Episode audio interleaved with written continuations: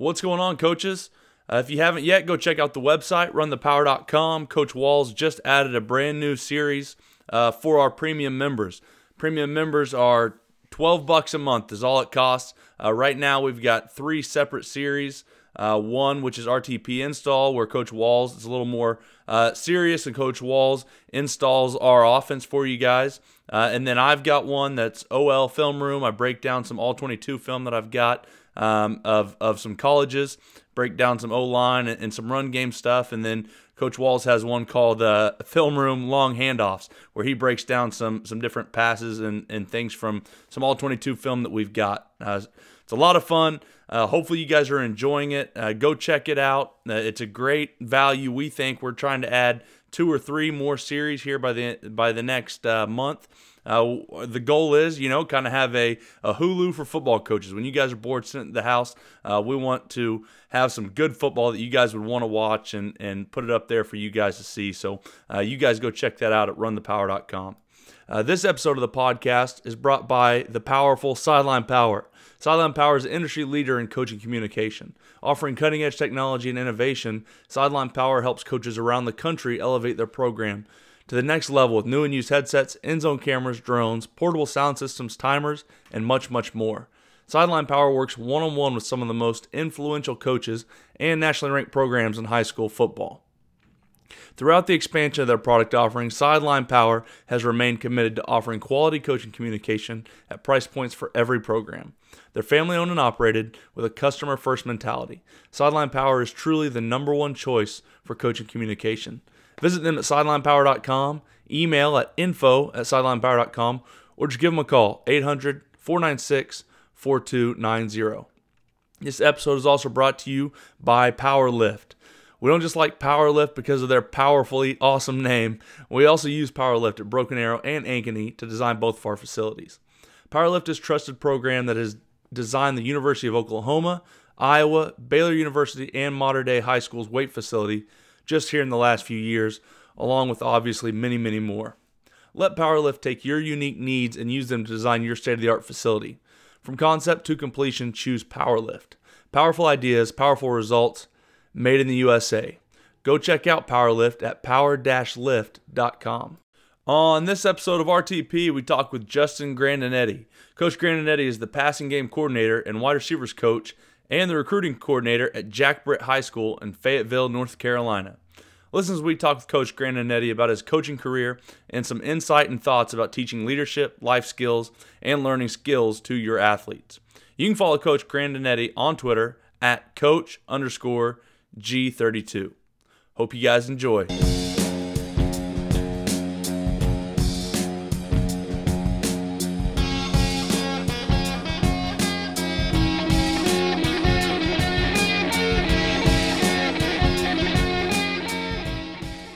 Oh, no doubt. Um, you know, like Coach Wall said, him and I got a chance to, you know, kind of, uh, you know, hook up via Twitter. And um, first time we chatted, man, we probably talked for what, Coach? Probably about an hour and a half. And, you know, just, you know, talking some ball and, you know, like you said, the leadership stuff, which I, you know, I'm a huge fan of um, the stuff he's got going on and, you know, things I'm interested in. And, you know, it's just great to be able to talk to, you know, people who are, you know, equally as passionate, um, not only just about football, but just you know when you talk about when you talk to people who are just passionate about something, um, you can really you can really feel it and you can really tell. And you know I kind of gravitate towards you know people like that, and it's great.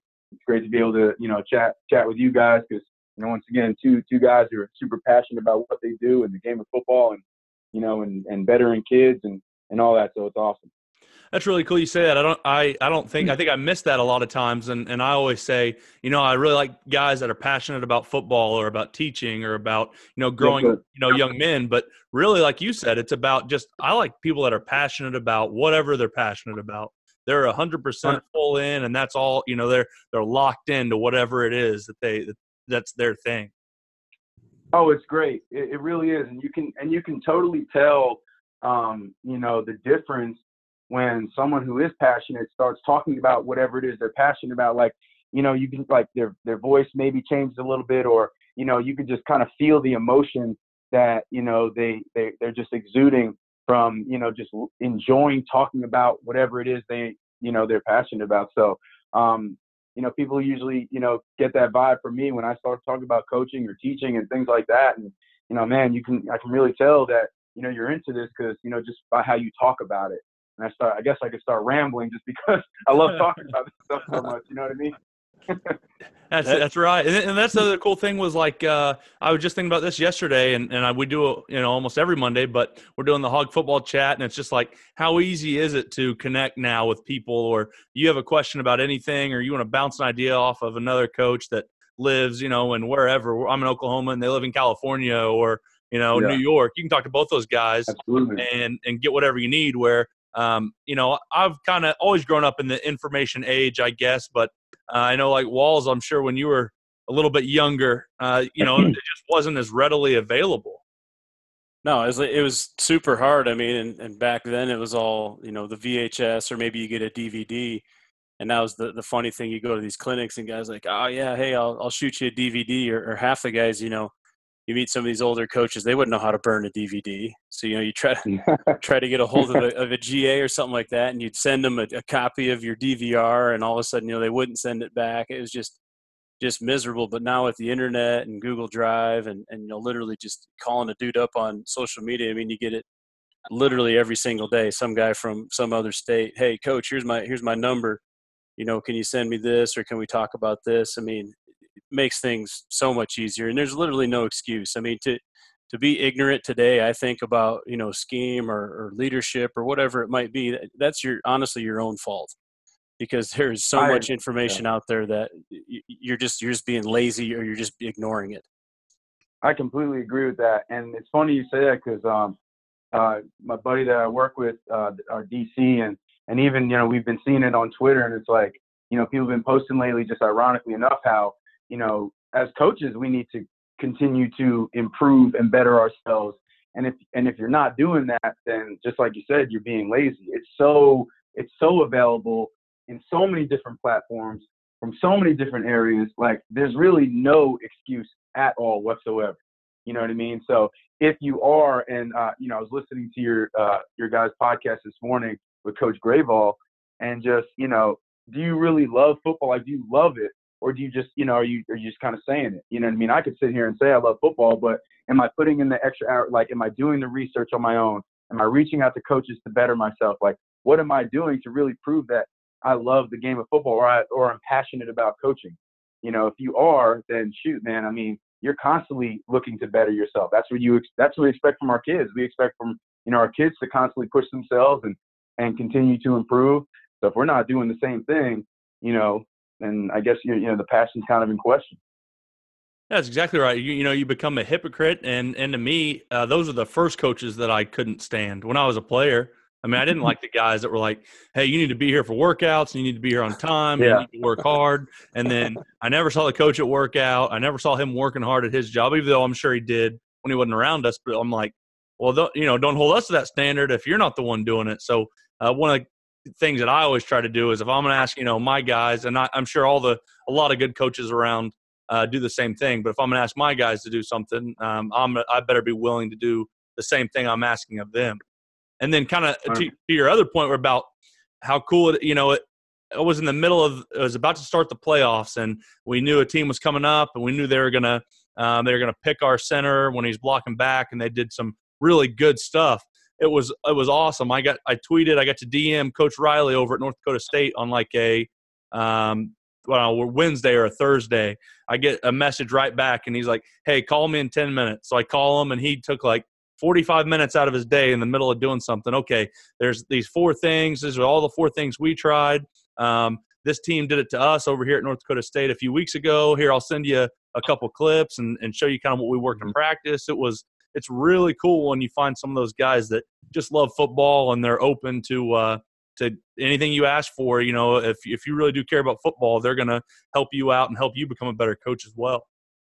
Oh, absolutely. I mean, that's what honestly this makes makes this the greatest profession in my opinion. You know what I mean? I you know I haven't uh, you know coached many other sports like on a really super super competitive level, but I just know from you know just the football you know uh, community and and you know the coaches fraternity i guess in a sense that you know people refer to it's just everyone's so willing, you know, to help each other out, and I just love that about it and the connections you make. I mean, like you said, you can you can reach out to whoever, um, and and and you know, for the most part, people are super open to just, hey, man, you know, absolutely, I'll, you know, we can chat about this, we can chat about that. I mean, you know, I I hit up coaches and you know, wanting to learn more and better myself, and and they're so open. You know, of course, you know, people are busy, so you know, you have to match up with certain times and when when people get a chance, but the willingness to do it, I think, makes you know what we do, and you know, it's just so much fun.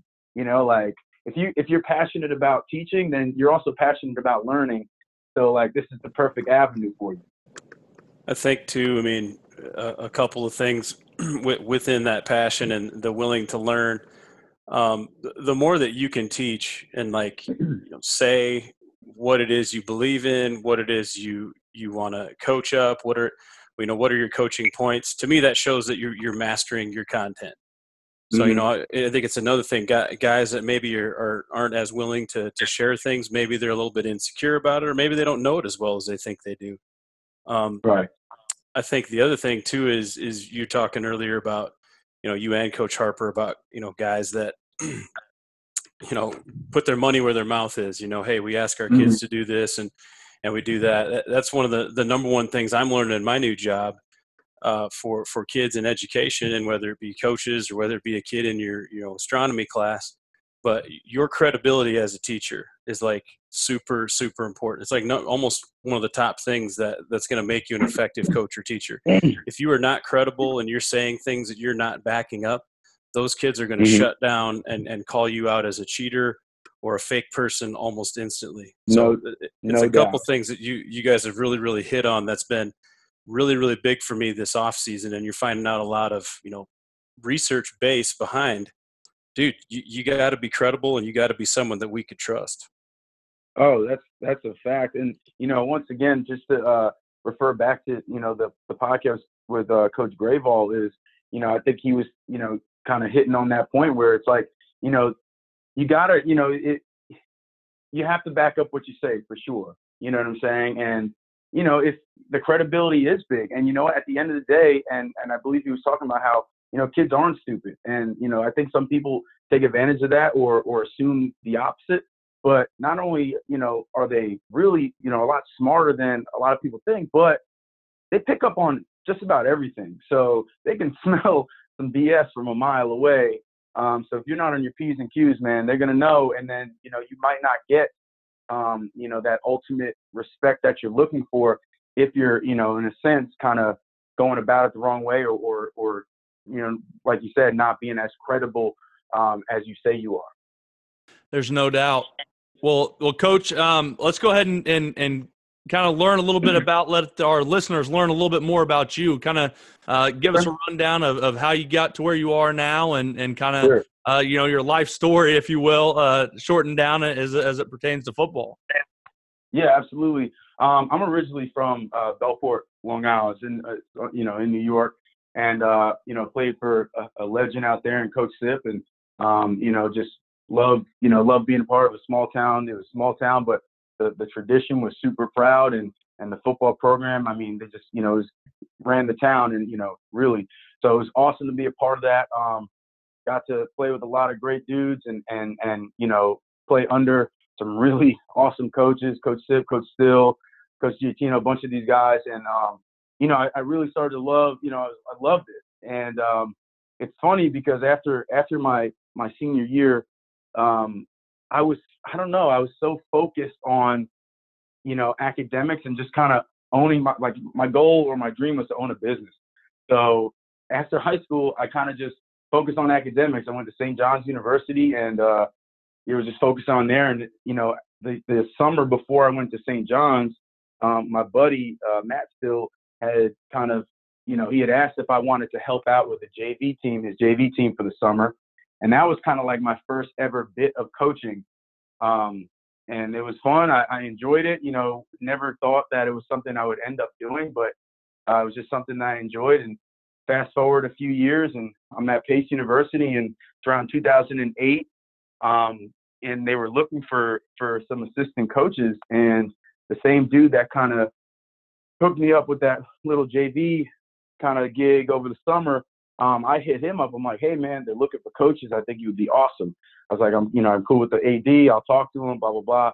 Um, end up getting an interview. He gets hired. Maybe about two two weeks, two weeks before their camp starts, um, their receivers coach ends up ends up taking another job. So he hits me up and he's like, hey man, like we're, you know, this dude just took another job. I mean, I don't know what you got going on, but you know, would you be, would you want to coach football here? And I'm like, uh, you know, I, at the time, I'm like, I only, I mean, I don't really coached with you. That was like kind of my only experience. And, you know, I was like kind of caught off by surprise, but um, I ended up, you know, going for it because I'm like, you know, I'll, I'll learn as much as possible. That's kind of how I always was. I mean, I had a basis of, of football knowledge, but, you know, to coach people, um, especially, you know, I, I was, I was 21. So, I mean, these guys are around my age anyway. So it was kind of, you know, it's a little, you know, it was a little, I was a little nervous at first, but um, I knew I would essentially kind of get into it. So, um, coached at Pace University for a couple years full time, and um, after the 2009 season, the uh, the head coach got let go, and um, I went back home to Long Island. I was kind of, you know, doing my own thing down there and working, and I was helping out with some high schools around there. And um, the OC that I was, the OC at Pace ended up getting the head job, Chris Dapolito, who's um, definitely one of my mentors. Uh, you know, not only in football but just you know life in general. He's you know he's taught me a lot of stuff, and um, I learned a ton of ton of football from him. Um, you know, he ends up getting the head job, and I basically for the next four years after that, um, just you know on a voluntary basis, I would go up to you know during training camp and and I would go up to every game and travel with the team and be up in the booth. And uh, there was some really really great coaches, a lot of dudes with a ton of experience that played in the league, um, you know, John Tice, which, which, you know, I still talking to this day. He was, he was awesome. Uh, taught me a bunch of stuff and, you know, just a, a lot of really great guys. You know, Mike Mann helped us out. Um, it was awesome. So that's kind of where I learned a lot of my stuff. Um, and I really grew the passion there.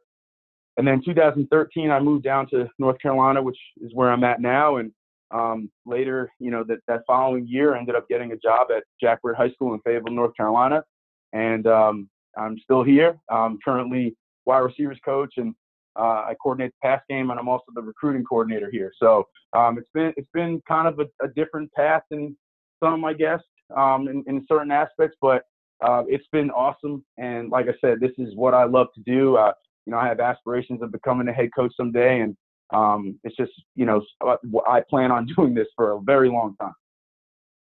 Coach, what are some things you feel like, you know, I mean, you're saying, you know, your long-term goal is you want to be a head coach. What what are some, you know, uh, you know, won't call them weaknesses, but you know, areas that you're really really looking to improve on or to learn a little bit more on?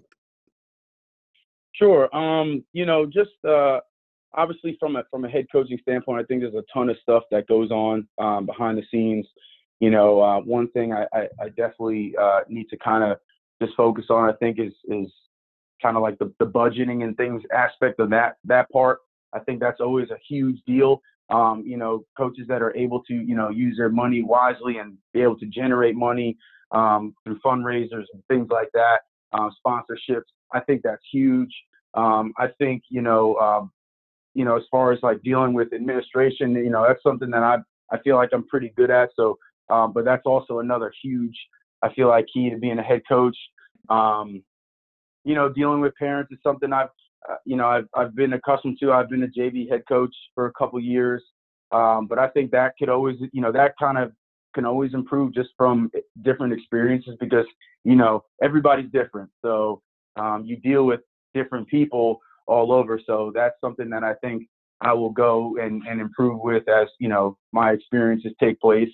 Um, you know, I think I think the, the budgeting thing kind of sticks out to me. Um, you know, right off the bat, just because, uh, you know, obviously as an assistant coach, it's not something I have to deal with, you know, so that would be brand new to me. And um, those are definitely things that uh, I would want to improve on. And then just from, uh, you know, a schematic standpoint or just from a, uh, you know, football standpoint, um, you know, I've uh, reached out to a couple coaches recently just in regards to just bettering myself on some O line play. I mean, I have, I have an understanding for sure, but, um, you know, something that's as far as the areas as, as, different positions, that's one of the areas that I can I can certainly improve on um, more than some of the other positions.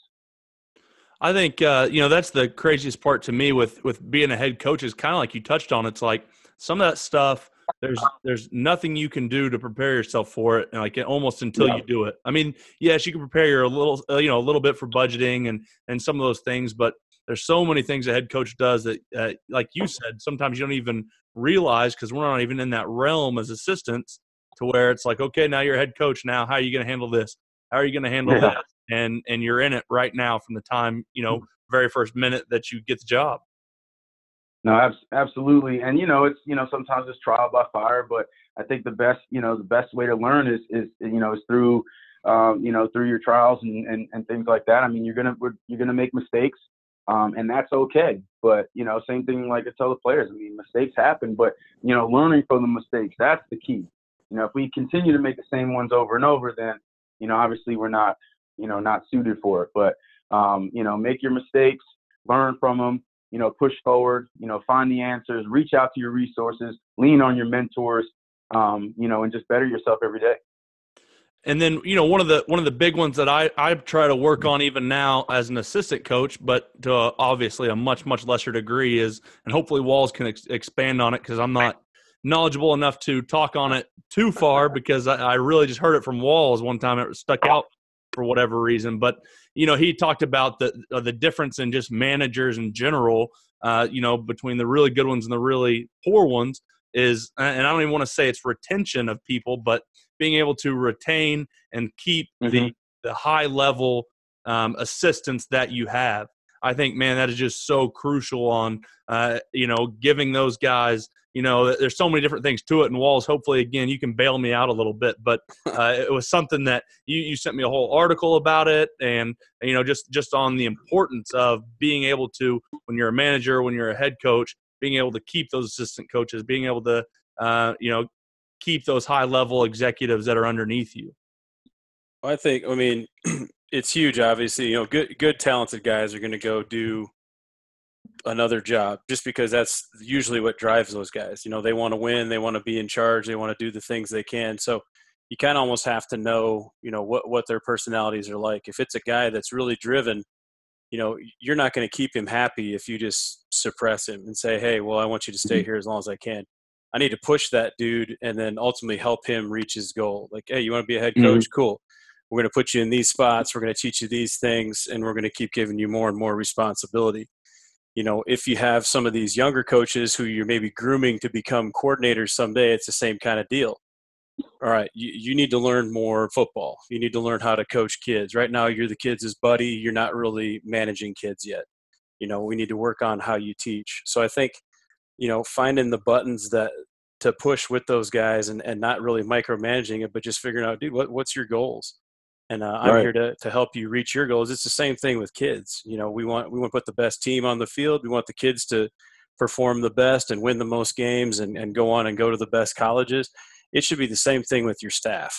I mean, whatever those guys' goals are, and if, if their goal is, you know what, I want to I want to be at Broken Arrow for the next 20 years. Well, cool. I'm going to make you the best coach at Broken Arrow for 20 years.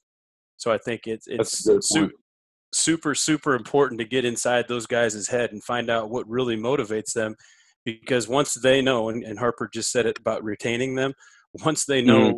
you have their best interest at heart then those guys are going to want to stay and work for you it's like man coach walls is a fun That's guy to work for I'd, I'd love to stay here because he cares about me That's a great point. And uh, you know, I think I think it always goes back and just like, you know, just like getting players um, to buy into what you're doing and, and to get players to play for you. I mean, I think it always starts with just good communication. You know, like you said, talking to the assistants, talking to your players, finding out what makes them tick. You know, seeing what they are as individuals away from football. You know what I mean? Getting an understanding on on what's important to them in life, um, and then you know you can get a basis on on on what this person really is about and where he's trying to go, and then you know you do your best as as uh, you know the higher up to to put him in the position to succeed. I mean, same same way same way you know as as football coaches, you know we're going to put you know you know Johnny at, at the at the left end because that's that's where you know Johnny's going to be you know the most successful. Um, you know, but gotta got you know communications is, is always paramount, always paramount. I feel like.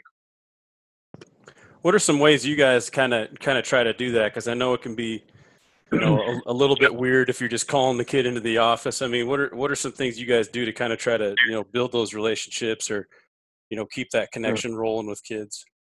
Sure. Um, so for my group specifically, um, like I said, I, I coach the wide receivers here, and um, last year was my first year uh, coaching the wide receivers at Jack Britt. And one of the things that I did was um, every Wednesday, you know, we play on Friday, so every Wednesday, um, we typically had a shorter practice. Um, so once we got out of practice, um, I had the kids change, and we met in, you know, a couple times. I had it, you know, um, at some at some room in, in, in the school. Like we typically went into the media center, um, and I I had cooked for them, and we just, you know, sit and really just break bread. And uh, my my goal um, for it was just another another chance that we could spend time together, but not talk about football. And I think that was always, I, I thought that was so key because they got to understand that, you know, it's not it's not just like you're not just my player. Like I don't just care about you, you know, when you got the shoulder pads on and the helmet strapped up. Like I care about you as the individual. Like I, I I'm I'm sincerely you know, intrigued by what you have going on in your life, where you want to go, what I can do to help. So we would literally, um, you know, just sit, we'd eat for a while, and we just talk. You know what I mean? Sometimes we'd watch some film, you know, but um, for the most time, for the most part, it was just a lot of just talking about, you know, just whatever was on their mind. You know, it could be the most, you know, it could be the, the dumbest thing sometimes or the silliest thing sometimes, but it wasn't football, and it was just you know, a chance for them to to be themselves and and uh, you know get out of just the the, the, the player coach strictly business kind of uh, format. And it was just like, hey man, you know, let's just you know what's on your mind. And I thought that was always great. Um, that's something that you know, and, and then a couple couple other position groups on the team um, ended up doing certain things like that. Um, so I and I think it was great, and you can see you know how these groups would you know come together a little bit closer. You know what I'm saying? And I, I, I do, you know, while it's not solely based on that, I do believe that, you know, it was in part because they had that chance to just kind of bond. Yeah, I think any any chance you can get to really let those kids and and it is you know about being around me as a coach and and all that. But anytime I can I can uh, you know not force them, but have an opportunity where they get to hang out with each other, I think is is just right. a great thing because when they get home, you know, like you said, they're kind of done with football. Some of them are going to want to mm-hmm. go see their girlfriends, or some are going to play, you know, whatever games they play or, or do whatever. Where um, if you can get them away from football, but still have them together, let them just hang out as as buddies and as friends. And I think it's just a great way to really, like you said, build that up for them, and then also kind of show that that you as the coach is you're also a human too you know, you're, you're, I'm just a I'm a regular guy. Yeah, I love football. I know a lot about it now because I've been in it more than you guys have. But um, you know, I'm still just a still just a guy in the end. I'm still just a human being, and and uh, really care about you guys. So uh, you know, I think it, it's just such a like you said, such a big deal if you can just find some time to um, you know facilitate a place and a time for those guys to get to hang out and be around each other, be around each other outside the football, um, you know, the football program. No doubt. And, uh, you know, I was just talking with one of my players uh, the other day and, you know, just explaining. And I think it's something that, you know, uh, the older you get, the more you appreciate it and understand. But I just think the most precious thing is time. So the, the, the, the willingness to, you know, uh, offer up your time, your free time outside of practice to spend time with these kids you know they notice that and and and it's you know and if and if you do if you do enjoy it and you you know you are really into this, then you, you shouldn't have a problem offering up the time. But I mean, it, it's it's very much appreciated, even if the kids maybe don't necessarily always acknowledge it. You know, I just you know, time is so precious. So like any availability that you can give, I think it's so important. I agree. I think the other thing you said too is, you know, being able to to share meals together because it, you know, let's yeah. be honest, you, you don't know how many of them don't have a chance to maybe you know sit at home and have an actual meal you know or you know throw something in the microwave but you know whether mom and dad are working or mom and dad aren't there you know or, or you know, yep. their brothers and sisters are all over the place and there's so many activities and things that are going on for them to have one or two times a week where they can actually sit down with a, a good rail, male role model and bs and shoot it and actually you know have yep. a meal I just think you know for whatever reason, and I don't know if there's research out there. I'm sure there is, but I mean that to me that's just it's part of kind of growing up and maturing as a guy, you know. And I think there's a lot of places if you if you study like the MMA and and UFC, mm-hmm. a lot of these guys do the same thing. You know, they'll go bash each other's brains in for practices and and hit stuff and and run around yeah. and kill their bodies, and then at the end of the day, they all go out together and they get something to eat. So I mean, there's a lot to be said about no, yeah, that camaraderie. Absolutely, no, I I completely agree, hundred percent. Well, coach, you say you you know uh, a receivers coach. It's your first year uh, at that school with the receivers, so uh, you know kind of the it's it's always been my kind of running joke, but my big headache would be having to coach either receivers or defensive backs, just because the ones that you see not always at the high school level, but a lot of the yeah. you know, the very skill position kids can can at times be headaches for guys and and um, and but but on a more serious note, I mean when when you're coaching them, it's just so dependent on every other position. Does the offensive line block long enough for the quarterback right. to be able to throw it to you? Can do you have a quarterback that can throw it to you? Do you you know you could have a perfect release? Mm-hmm. Is he at least looking at the right guy and and able to get it to you? You know, and then um, you add on all of that, and then you also have to know who to block and when you can block, and and there's so many different things. So um, you know, I'm sure there's there's a lot of uh, you know different struggles and time management that you need when working with receivers because there is just so many things that you've got to get done and uh, so much trust that you've got to put in on all the other positions so you can do your job. Right. No, absolutely. And um, I, I love Coach Walls has, said this to me when we spoke, and I, I love it, and I think it's I, it's so true. And you know, I think I think Coach, you were saying he kind of getting heat for it, but saying the receiver was the most important position on the team, but mainly for the fact that, you know, the guys in that room could really, you know, break a team apart in a sense, just because of, you know, you, you sometimes get those uh, certain kind of demeanors or attitudes in that room. Um, that's, you know, so to, to keep them in check and, and to make sure they're, they're bought into the team could be you know, make or break that season. Um, you know, we, we, I think everybody understands how, um, you know, one or two people really could, you know, if they're not going in the right direction or the same direction as everybody else, um, it could really derail what you have going on. So uh, to win that room over, you know, and get them to buy in to what you have going on and, and you know, play selflessly um, and just be selfless individuals is I think the most important. And I, you know, of course that goes with every position. You want selfless individuals on the team. That's important. Um, receivers for sure. You know, it's a, it's a, depending on your offense. You know, you can have, you know, if you go, you know, ten personnel and you got four guys out there. I mean, one out of four is getting the ball. So the other three, you know, what are they going to be like? Are they going to be upset about it? Or, oh, hey, I was open, but really weren't open. You know what I'm saying? Like uh, we all we all get that a bunch. Um, one of the things that I do uh, that you know, to, to kind of, you know, show that, you know, we are selfless and we are about the team is uh, my biggest, I guess, my biggest coaching point with these guys is, is, is perimeter blocking or blocking in general.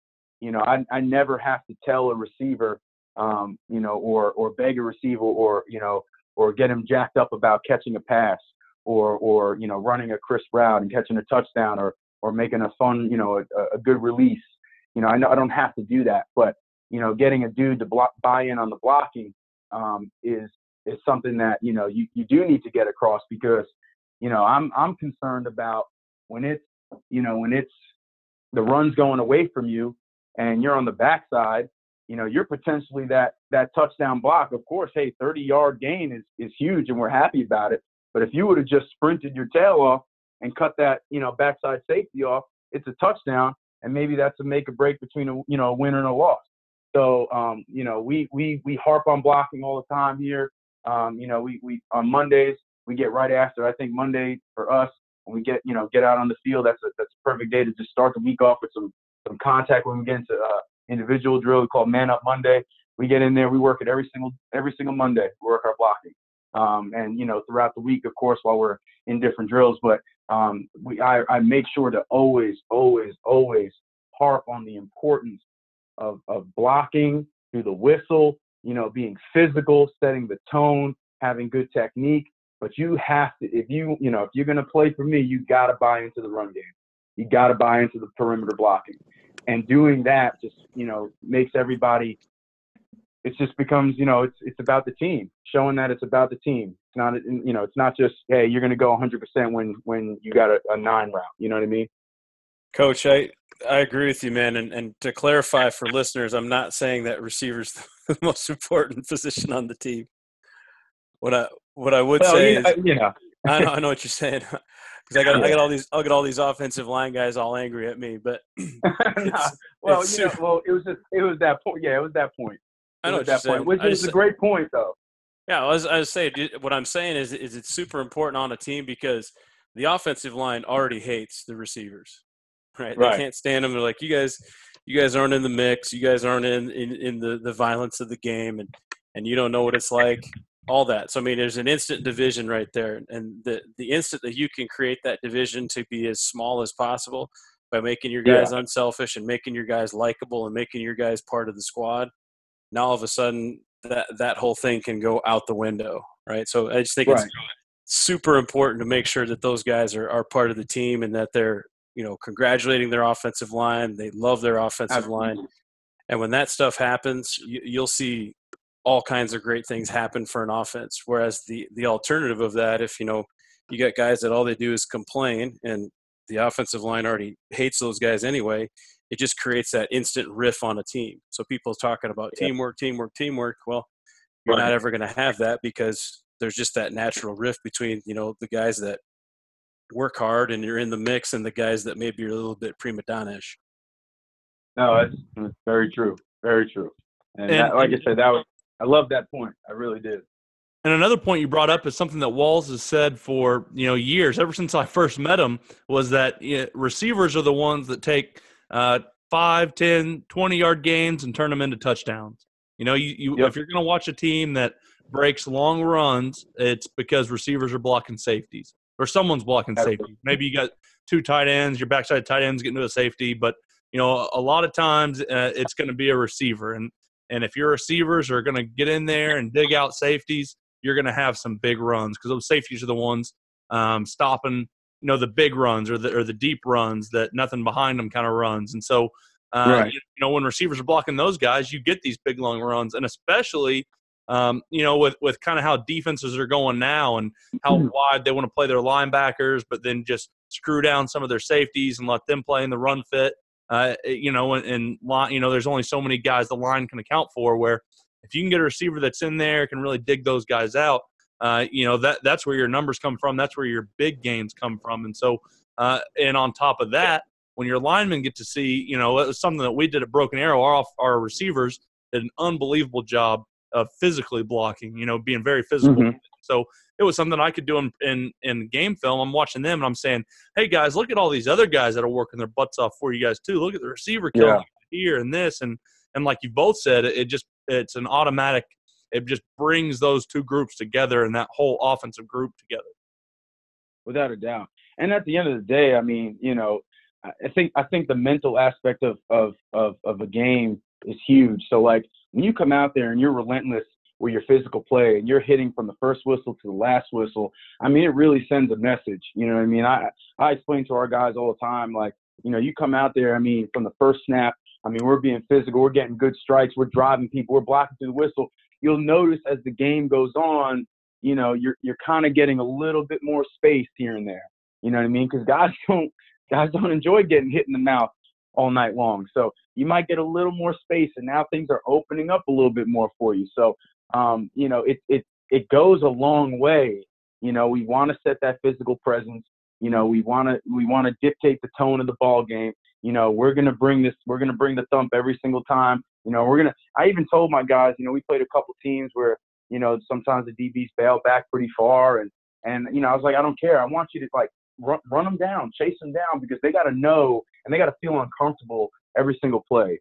You know, yeah, you may not get get to him because he's 20 yards down the field and he's kind of running away, but the fact that you're still on his heels, you know, running at him and making him uncomfortable, it goes a long way in the grand scheme of things on the mental side of the ball, you know, the mental side of the game, excuse me, and um, it just, it just, it, it's, it's a great, it's a great edge to win, you know. There's no doubt. And then you, you watch the guys like, um, you know, and it's probably one of the only receivers that I actually know, but uh, you, you, watch like Larry Fitzgerald. That That's my favorite, maybe one of my favorite football players. And it's just being able to, just because of what they can do with him. I mean, you'll see him go 11 personnel, motion him in, and they'll run like ISO with Larry Fitzgerald. Yeah. Hey. Or you know, run power and they'll let him seal off the backside, or run inside zones, you know, split zone, and he'll be the seal guy, and he's their big money, you know, receiver, and, and seeing him be able to do that stuff, I mean, just lets the, their offense obviously do so much, and and it's cool. Right. I'm sure everyone on the team loves that guy. Oh yeah, ultimate teammate. You know what I mean? Like he's just a he's he's gonna he's willing to do whatever, and you know he's he's physical. He's, you know, and he's arguably one of the you know the best receivers ever to play. So. I think it's crazy too because you'll start to see guys, especially you know when you start digging up safeties. You know, it, it might not be the first quarter, the second quarter, but maybe you get into that second half, the third and fourth quarter, and I was kind of liking it to those body shots that guys are throwing. Mm-hmm. You know, like those body shots pay their toll later on in the in the game. Yeah. But you'll you'll see some of those dudes start to ole blocks, and then they get out of gap, or they'll they'll misfit yep. something, and that's all of a sudden when the when the home run hits, you know, or you're trying to run out the clock, you know, in four minute offense, and you've been hammering this guy the, the entire game and push crack, and all of a sudden he lays one, and we yep. pick up a big first down, and the and the game's over. So I mean, you never know when those those body shots are going to take effect. But th- those guys notice that stuff, and they get tired of getting mm-hmm. blocked. They get tired of getting hit, and maybe now they get a 15 yard penalty. That that's the stuff that we live for, right? It's that that yeah. mental game that you want to continuously play with those those DBs constantly. The other thing I always tell them is like when you knock them down, they're they're wasting more energy trying to get back up, right? And I know Harper says that all the time with his offensive line. It's the same principle. You know, you get knocked down, you have to lift yourself up, push yourself up. You're 300 pound lineman, you know, you're going to get tired. And the same thing happens as a DB when you're planting a dude, planting a dude, and he's got to lift himself up. He's not going to cover you as well in the fourth quarter. Plus, it's disheartening as crap. yes, it is. like, yeah. yeah. Get put on your butt every other play. You're like, man, I, I don't know if I signed up for this. So that's and like I mean that's what we're looking for, and that's why that's why I harp so much on it. The fact that hey, keep plugging away, keep hitting, keep being physical. It'll open up for you as the game goes on, just like you said, Coach. I mean, by that third, fourth quarter, you know they're they're they're avoiding you as opposed to you know trying to fight through you. They might do it for the first few, you know, you hit him, he gets mad, he hits you back, do it for first few, but then after a while, um, you know, like you said, those body shots, man, it wears it wears somebody down. Coach, did you say you were all, you've also been the uh, junior varsity head coach? I was, uh, yeah, I was, I was the uh, the JV head coach in 2015 and 2016. Did you guys? So when were your JV games uh, in in Carolina? Is it is it on a Monday or Thursday? Thursdays. Yeah, we play on Thursdays. Thursdays. Okay. See, that's how Texas does it too. We're, I think, you know, it's obviously probably a little bit of a bias, but we get to do it on Mondays, and it's been, you know, obviously I'm really, really excited we get to do it on Mondays because our kids mm-hmm. kind of play in both and and be fresh for the second one. So, uh, and so then the kind of other difference is uh, in certain states on Thursdays that means they, like I know in uh, Nevada, if they play in JV, they can't play in varsity. Is that how it is right. with you guys, or do they get six quarters in those two nights? Uh, they they actually get eight quarters. Okay. So yeah, you, you can eight quarter a kid, and you know, just like you said, they can play. I mean, they can play in the JV game, and then you know, suit up, and you know, obviously a snap would equal a quarter, but they can get up to eight quarters. Okay, well that makes it nice then because you know those kids have because I always thought about that like with uh you know like I said with Nevada you know they, they get one they get to be in one of those games at least it was at the time and so uh, if you're starting a guy on junior varsity he doesn't he has no chance to be in that varsity game and then you're also losing a bunch of reps for kids that you know should be getting reps so uh, i'm sure that makes it a little bit nicer when you you know you're trying to get these kids up to play and get better for junior varsity that you can suit uh, all those kids up uh, even though i'm sure the next day with it being the next day the varsity game it's got to be a little bit um, a little challenging in in the fact of who who plays, how long do they play, because they might serve a role. Right. You know, if it's a backup quarterback, he you don't want him getting hurt for the next game. You know, right. next day. So I'm sure there still is a little bit of a balancing act with that as well.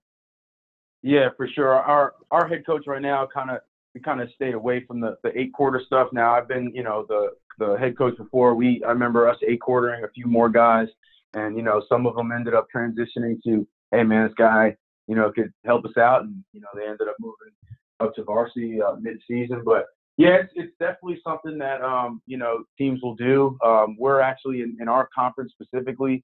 Um, they so they used to in a lot of so two of us and another team got moved into this conference a couple years ago. Now the conference before um, with a bunch of these other teams, they were actually even allowed to play uh, juniors on on JV. So some of the juniors that couldn't, play, you know, that weren't getting a ton of reps sure. um, on varsity would get placed on JV. When they formed this new conference, they kind of got rid of that rule. Not everyone was a big fan of it. You know, we in our county, um, we were never allowed to play juniors on on uh, JV in our county, once a junior, you know, once you become a junior, you automatically have to play varsity. So um, I thought that was, you know, it, I mean, I, I could see the advantage of it for sure. You know, I mean, we've had some juniors that, you know, didn't get a ton of playing time and it would be great if they can get some kind of, you know, action. I think, you know, obviously um, just the, the, the, live game reps is so important. So, you know, if you can offer it up to a kid, it's only going to make them better. But, you know, you got to work with what you got. Yeah, we get to go. We get to go. Um, you know, I think anyone that that they want to for junior varsity can do it, which is kind of nice for the kids that you know, like you said, are juniors, or even maybe you know some kids that aren't very good seniors um, that that'll never play varsity, but they still they practice their butts off, and they'll actually get to play in a football game, and it right. you know obviously it makes those kids. That's what they're there for, is playing a game, no matter how good of teammates they are. They, uh, you know, they want to play in a football game, and so, like you said, it helps develop some juniors, but also kind of allows kids to play in football games, which is why why they're all out there. But um, it just it's it's a cool deal for those guys. But like you said, if it, if it's just the young kids, then they're going to be you know a lot of development for those kids because you're getting those guys ready, and then um, I would assume being the JV head coach for that uh, those sophomore groups, a lot of it would be about you know and i really don't like this word i just don't have a great word for it but it's just developing your school's your varsity's culture in the in that jv group yeah no i agree i agree uh, you know i mean obviously as any you know if you're a competitive person you know winning winning football games or games in general is what you want to do but yeah i mean you know getting these guys ready for the next level the next step uh, making sure you know they're they're you know they're understanding the you know the terminology and you know their techniques are good and all that stuff. I mean that's kind of the the I, you know the most important thing. So like you know once you make that next step from JV to varsity, it's just a seamless transition. You know that's what we're looking for. Coach, how many JV games do you guys play down there? Um, we play we play ten. So nice. the varsity uh, varsity plays eleven. So the first game is what we call an endowment game. Um, that's the only one that the JV doesn't play. Yeah, see that I I I'm always been a big proponent of trying to play as many of those games as you can. You know, and I always liked it at Broken Arrow when Dave would even find some of those other uh, uh, Dave Alexander, the head coach of BA, would, would find you know three or four other like sophomore games because you know you'd, you'd have a roster that was pretty big and you could split your JV kind of in half and and actually go play another game with some of those guys. I just think, you know, and you guys have said it. I mean, live game reps, you can't replicate that stuff in practice. No. And when you're you're trying to build a program, and you know, I, I still see some of these programs that you know, well, we, we don't have enough guys. Let's let's chop this JV game. I mean, that that stuff just bothers me because yeah. You know, I, I I get it. You may you may have you know you may get beat, you may get stomped or whatever, but those kids still want to play. You know, I, have I've yet to meet a kid who who you know is playing on a so-called lower level team where he just doesn't want to go play in a game. They all want to play, even if they're going to get you know get beat or they're overmatched by somebody because of numbers, whatever it might be. It's still a chance for those kids to to go play and get after it. Absolutely, and honestly, it just kind of goes back to you know, I mean, if if, that, if that's the case, and say a game drops off, like you know, as the the, the head coach of that that program, um, the entire program, I mean, you know, if the development of these players is important, then I mean, you're you're you know exasperating all measures to to try to find a fill in and, yeah. and, and get it done. You know what I mean? Or or figure something else out. Maybe you know uh, uh, an inter squad scrimmage or something just to get you know just to get that action in. But um, yeah, no, I mean the game reps are, are what's important. So if you know trying trying to get as many games as possible for sure. That's a great point. We had a we had a team come in for a JV game from Arkansas. I mean, it's a completely different state. Now it wasn't a crazy drive, but it was still a two hour, hour and a half, two hour drive just to come in and and play a JV game. Like you said, just kind of build up yeah, that program and get those kids game reps. And I'm sure it was, uh, you know, beneficial for them. I know it was beneficial for us. So, uh, you know, any, anytime you can get those kids out there and doing that, uh, as you as you both said, is is kind of a cool deal. Do you guys play um, the team that you're about to play in varsity the night before? Yes, sir. Yeah.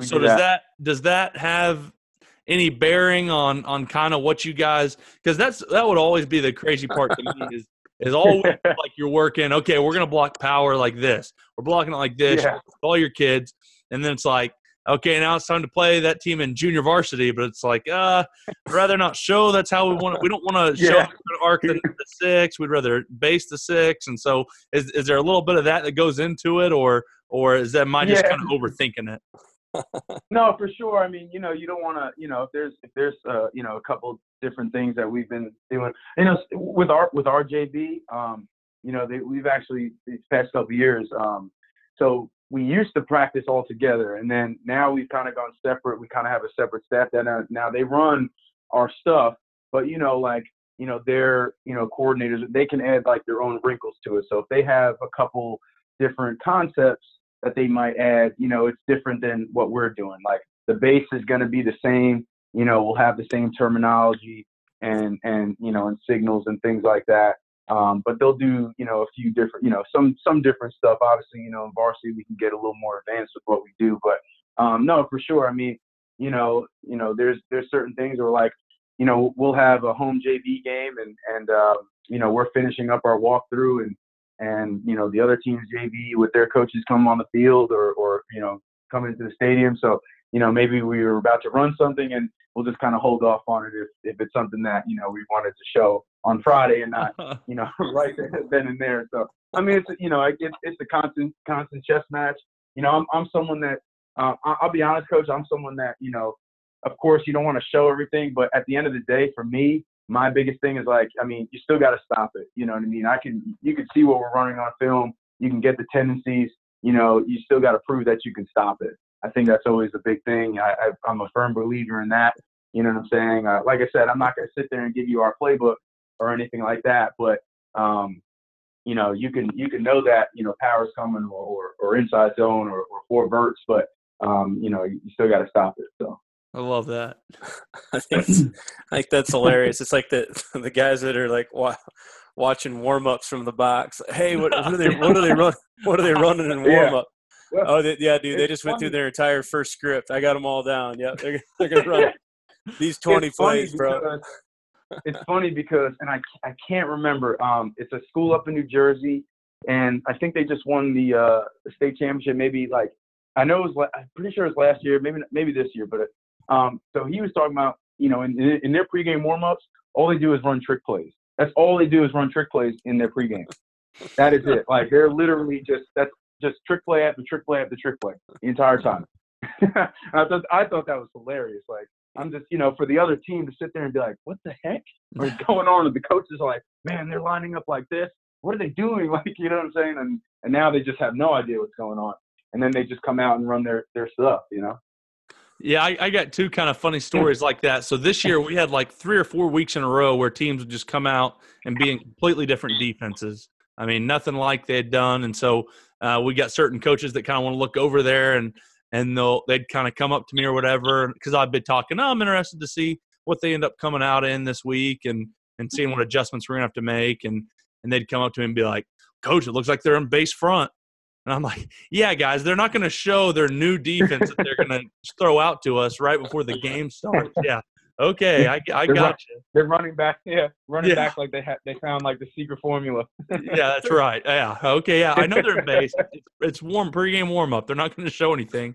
And then the other funny part is we'd see like we saw I saw like two teams this this year that we you know we're under center quite a bit, and that's what people want to stop. And so watching uh, you know another team's JV try to run under center uh, two back power is just comical, and, and the ball's flying around, and they don't know how to reverse out and hand off or take a snap. Right. It's just really, really comical to watch.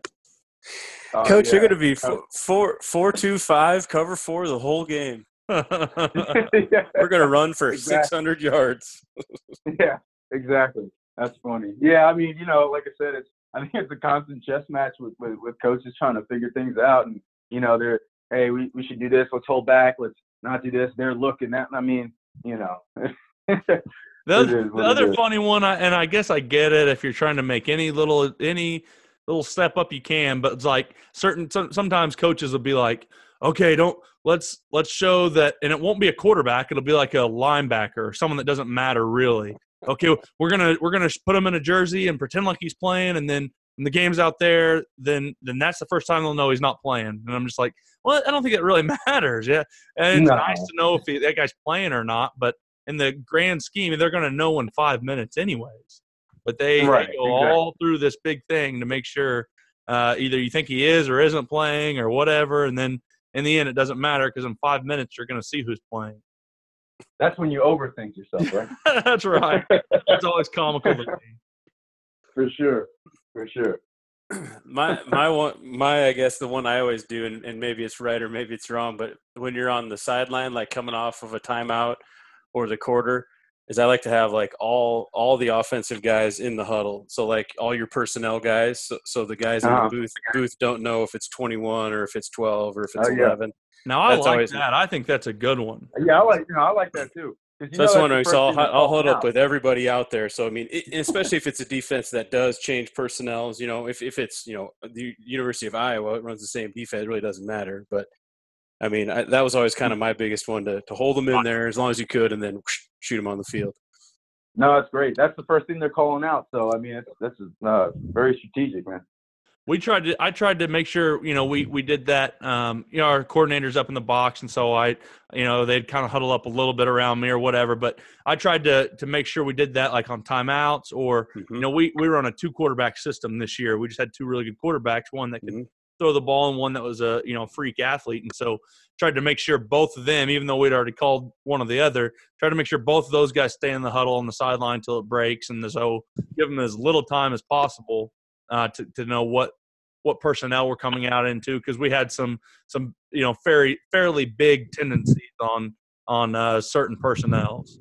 Okay. I think yeah, I I think got, it- yeah, no, I think it makes sense, man. I think the the longer you can do that, because I mean that's defenses. I mean, most of the the the good DCs out there, a lot of it all starts with what personnel you're in. So the better you can hide Mhm. it, I think. Hey, man, one or two plays, if it gives me an advantage, you dang right, I'm taking it.